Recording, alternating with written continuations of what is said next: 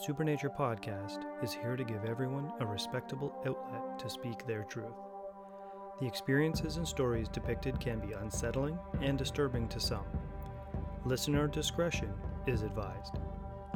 If you have a story you want us to share on Supernature, email supernature at galacticcycle.com. Welcome to our Supernature. I am your host, David Mage.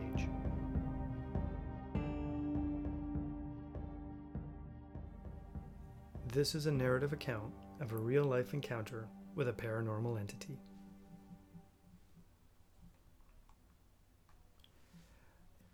In 2014, my wife and I went on a trip to Italy.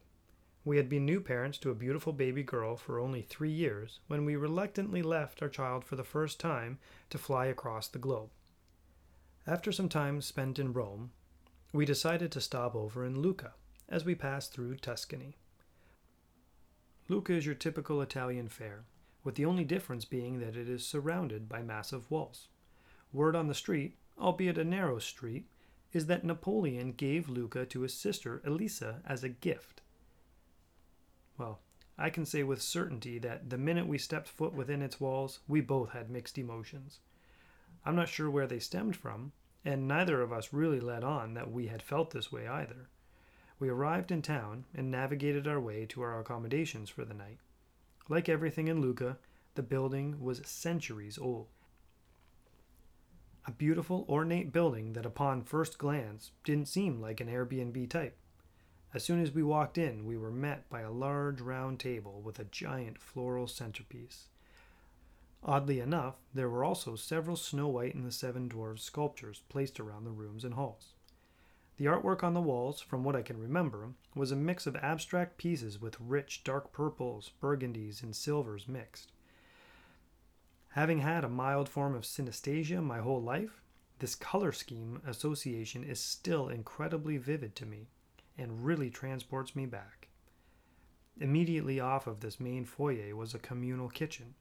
In each corner of the main room there were the bedrooms, four in total, each room with large high ceilings and dressers, magazines, and a private washroom. It was very Spartan, but fittingly cute considering.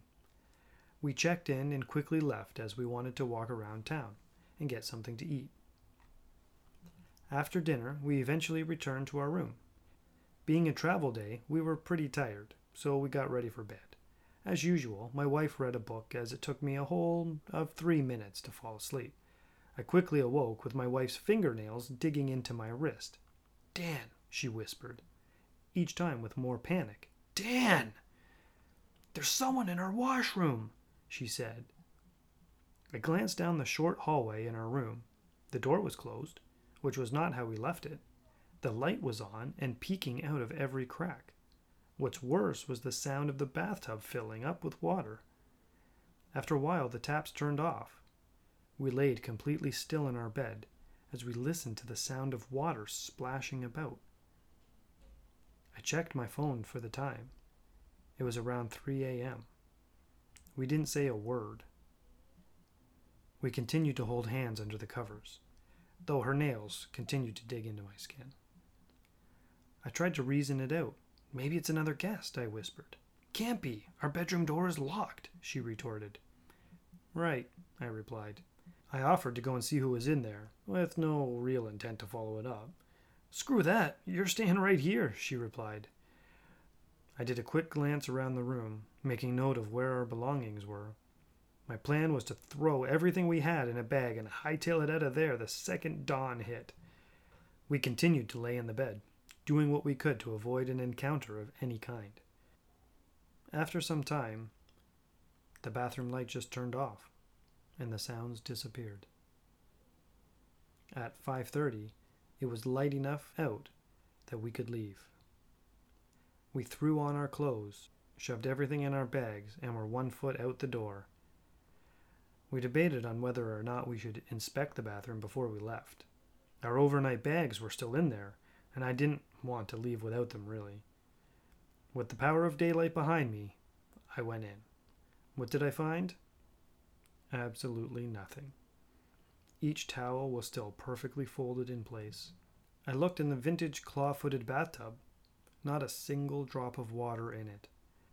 I ran my finger on the bottom of the tub and around the drain, hoping to see even the tiniest bit of watery evidence that what we had heard actually took place. It was bone dry. I looked in the sink. Nothing. I checked the soap and the complimentary shampoos. Still unused and in the wrapper. There wasn't any sign that we had a visitor, or that the jovial bath had taken place. We left the building and laughed hysterically as we made our way to the nearest cafe. We pondered whether or not to email the landlord to explain the phenomenon that we had just endured and to see if they had any, any explanation or knew about such events, but never did. I can sympathize with skeptics, but when you consider the vast, incredible history of Italy, its buildings, culture, and people, it's really no wonder at all. I want to thank Dan for sharing his story with us today.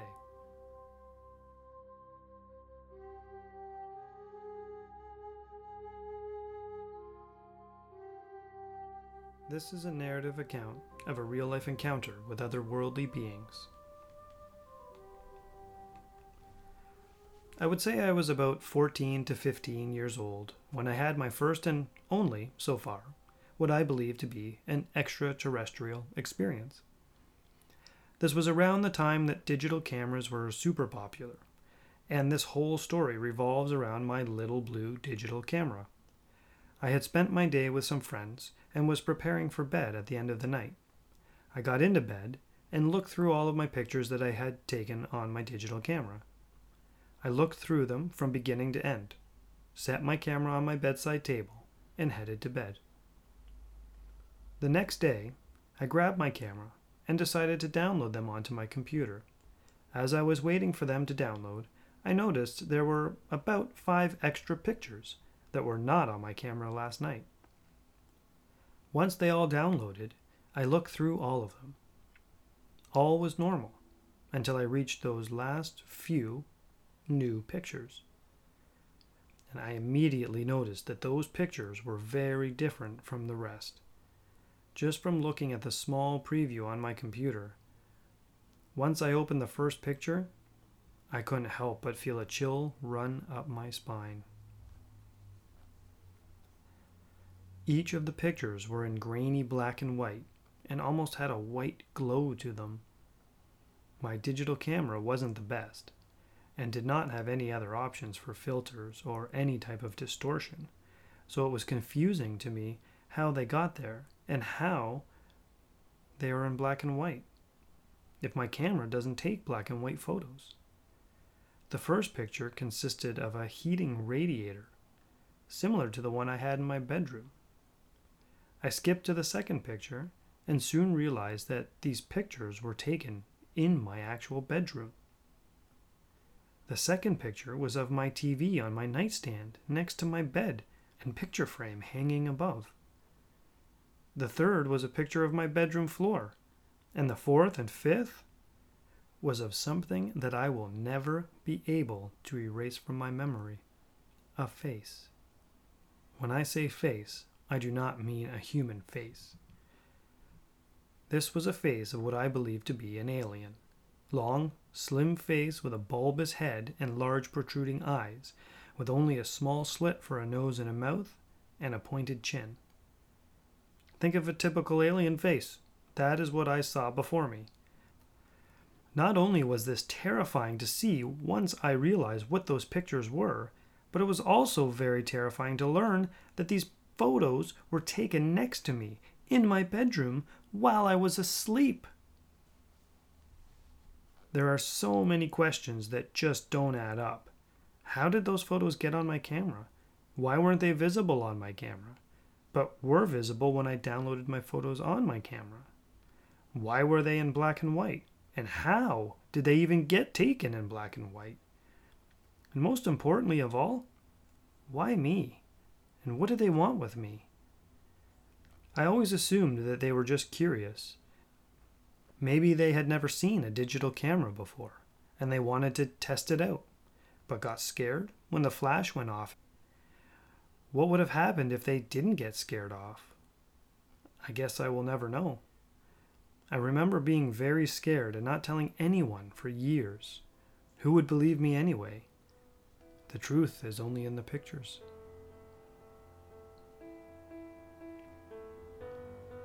I want to thank Christina for sharing her story with us today.